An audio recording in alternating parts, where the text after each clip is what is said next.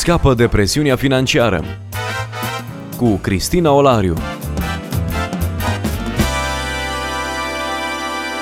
Bine v-am regăsit și de această dată, dragi ascultători, la o nouă întâlnire. Alături de mine este pastorul Titus Păștean de la Biserica Baptistă Vox Domini din Timișoara, reprezentant național Crown Financial Ministries în România. Bun revenit! Bine v-am regăsit! Continuăm o discuție pe care am început-o în episodul trecut despre zeciuială.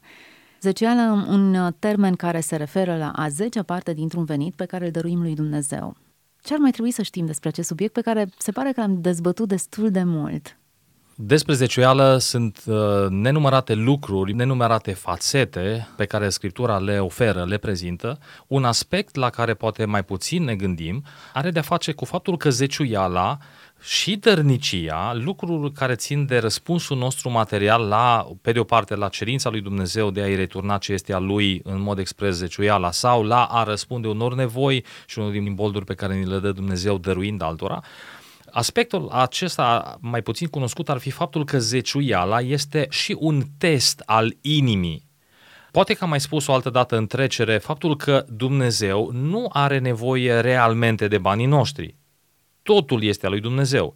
Nici măcar lucrarea lui Dumnezeu, din punctul de vedere al lui Dumnezeu, nu se bazează pe banii noștri. Adică dacă noi am refuzat să-i aducem banii lui Dumnezeu, n-ar însemna că Dumnezeu își oprește lucrarea. Nu contează Dumnezeu pe banii noștri, însă zeciuiala, practica zeciuielii și a dărniciei, este printre altele instituite de Dumnezeu și ca o măsură de verificare a lăuntului nostru. Domnul Iisus face o afirmație foarte puternică în Matei, capitolul 6, versetul 21, un verset pe care îl cunoaștem cu toții. Este în contextul îngrijorării în care Domnul Iisus spune nu vă îngrijorați de viața voastră gândindu-vă ce veți mânca, cu ce veți bea, nici de trupul vostru cu ce vă veți îmbrăca. El spune apoi în versetul 21, pentru că, și nu vă strângeți comori pe pământ unde le mâncă molele și rugina, pentru că unde este comoara voastră, unde sunt banii voștri, acolo este și inima voastră. Domnul Iisus nu spune unde este comoara voastră, acolo ar trebui să fie și inima voastră, sau este o poruncă, unde este comoara voastră, acolo ar trebui să fie inima voastră, ci Iisus spune simplu și clar descriptiv. Unde este comoara voastră, acolo este și inima voastră. Din punctul acesta de vedere, zeciuiala și dărnicia și răspunsul nostru material sau cu bunurile materiale, raportarea noastră la bunurile materiale, atât în ce privește câștigarea lor, dacă vreți, cât și distribuirea lor sau folosirea lor, este un test al inimii, este un răspuns al inimii față de Dumnezeu. Și ca argument în favoarea acestei idei, aș vrea să fac referire la două episoade din Scriptură în care apare zeciuiala și ea nu este efectul împlinirii unei legi prestabilite, ci este un răspuns la cine este Dumnezeu. Primul pasaj la care vreau să mă refer este din Geneza 28, Iacov plecând, fugind de acasă, îndreptându-se spre Haran și ajungând într-un loc peste noapte, beneficiază, se culcă, știm întâmplarea, pune capul uh, pe o piatră, adorme și acolo Dumnezeu coboară la el. Știm întâmplarea cu poarta cerului, cu se deschide cerul, coboară o scară, coboară îngerii lui Dumnezeu, coboară Dumnezeu, vorbește cu Iacov. Răspunsul lui Iacov la acest gest de bunăvoință a lui Dumnezeu, el, un înșelător care fugea de acasă să scape pielea, el, un străin, persoană care fuge să se ascundă, când vede bunăvoința lui Dumnezeu, el face lui Dumnezeu următoarea promisiune. Geneza 28 cu 22. Iată, pe piatra aceasta pe care am pus-o ca stâlp de aducere aminte, aici va fi casa lui Dumnezeu și îți voi da a zecea parte din ce-mi vei da. Interesant, nu exista încă legea lui Moise. Încă nu exista o reglementare, să zic, într-un sistem legislativ.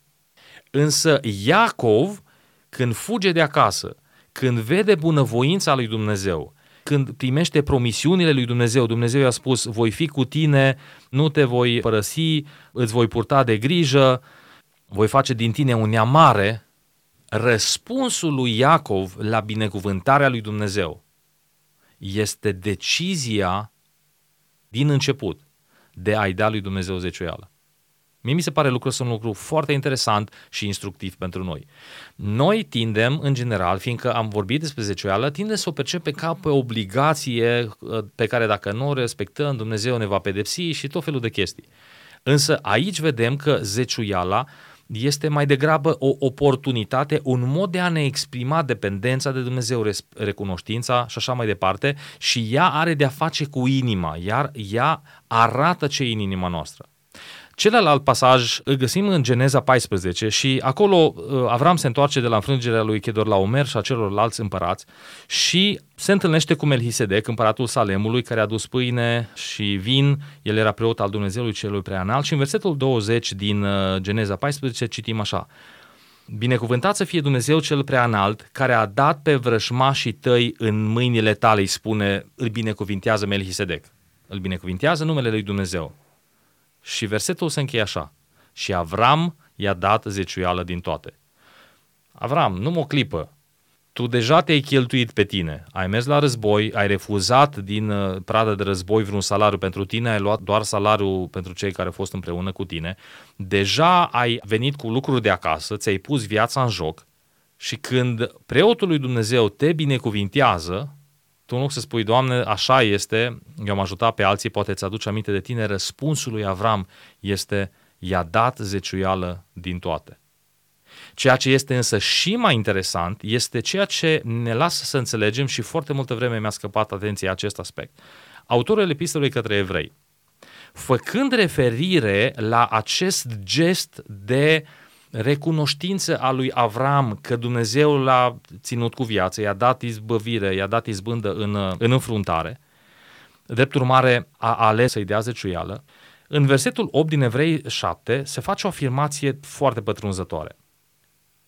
Autorul spune așa, și apoi aici, cel ce ia zeciuială sunt niște oameni muritori. Și se făcea referire la preoții care primesc zeciuială, că era discuția despre zeciuială.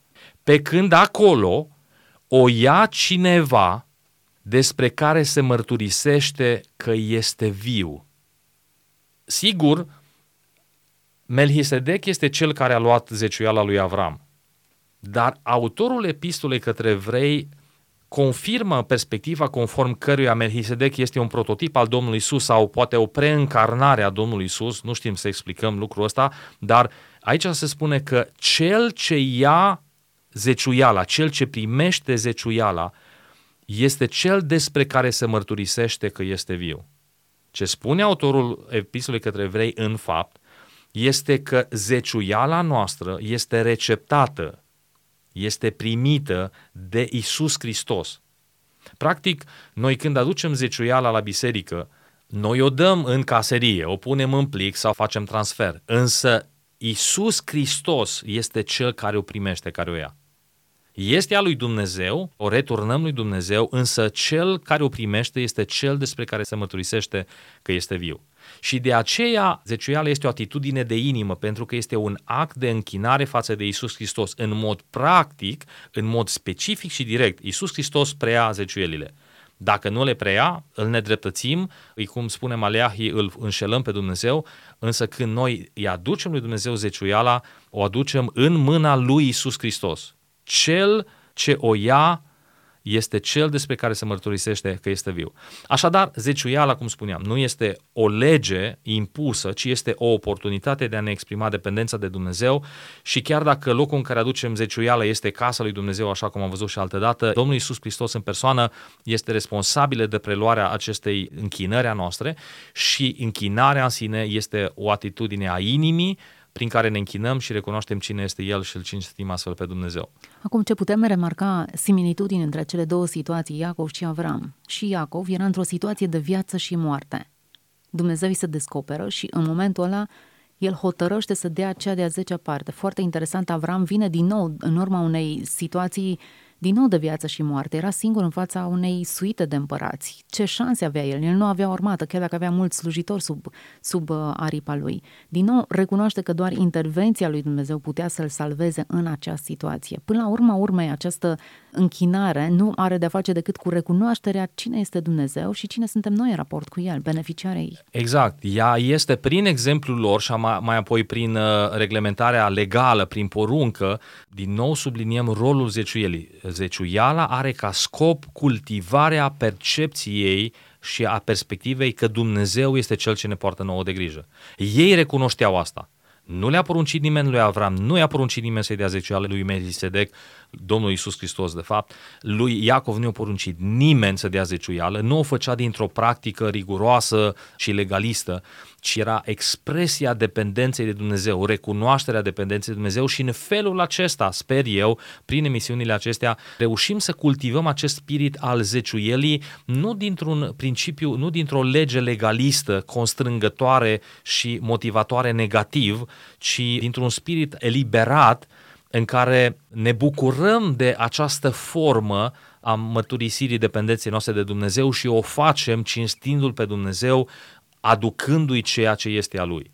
Exact, mi se pare important lucrul acesta și e bine că l-ați subliniat. Principiul de ce facem lucrul acesta e mult mai important decât regula în sine pe care o aplicăm în mod legalist și um, inutil atunci. Pentru că tema discuției noastre era unde ne este inima și felul în care noi ne achităm de această parte noastră reflectă ce loc și ce rol are Dumnezeu în viața noastră. Exact. Și atunci când Dumnezeu este cu adevărat central, zeciuiala o aducem cu bucurie și cu recunoștință și nu din spirit de datorie, din spirit de datorie făcându-ne temele. Am bifat-o, i-am dat-o. Și acest lucru este bine primit înaintea lui Dumnezeu, pentru că unde este comoara noastră, acolo este și inima noastră. Dacă comoara noastră este în Dumnezeu, atunci inima noastră este lepită de Dumnezeu. Dacă comoara noastră sunt banii și ochii noștri și inima e legată de bani, atunci Dumnezeu uh, devine un, uh, un artificiu necesar. Uh, Instrumentul prin care eu obțin mai mulți bani. Exact. Însă inima noastră a fost creată, am fost creat și am fost răscumpărați de Dumnezeu pentru a-L adora pe Dumnezeu, a-L iubi pe Dumnezeu și a ne încrede în El. Și zeciuiala este un mod prin care comunicăm această dependență și recunoaștere. Ne oprim astăzi aici, continuăm discuția și data viitoare cu ajutorul lui Dumnezeu. Împreună cu noi a fost pastorul Titus Păștean de la Biserica Baptistă Vox Domini, reprezentant național Crown Financial Ministries în România. Rămâneți cu bine și fiți înțelepți în modul în care vă administrați banii. Toate cele bune! Scapă de presiunea financiară cu Cristina Olariu.